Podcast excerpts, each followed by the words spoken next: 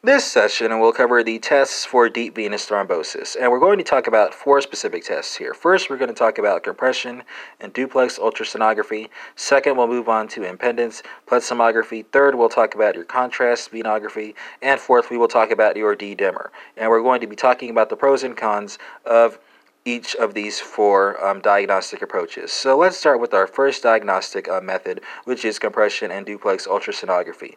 Um, the pros here include that the method is non invasive and that sensitivity and specificity are greater than 95%. Um, on the other hand, your cons, this method is poor for thrombosis and calf veins or above the inguinal ligament. Um, our second um, diagnostic method for deep venous thrombosis. Let's talk about impedance plethysmography. Um, the pros here include that it too, um, just like the first method that we mentioned, is sensitive and specific, but the cons are that it is not widely available and it is cumbersome to use and it is rarely performed.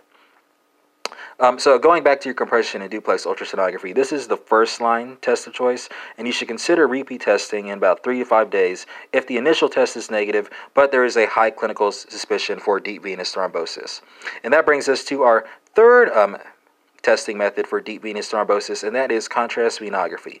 This is the gold standard, but the cons do include that it is the most invasive procedure um, and requires contrast dye. So um, it's a similar trade off. Um, that we encountered with testing for pulmonary embolism. And you should perform a contrast venography only if the other tests fail to establish a diagnosis. So, again, very similar um, to pulmonary embolism testing. And finally, um, when it comes to your D dimer, the pros here include that this is useful for ruling out the diagnosis when combined with low clinical suspicion, but on the other hand, it has poor specificity and there is widespread assay variability. And that concludes this short session on the diagnostic tests for deep venous thrombosis.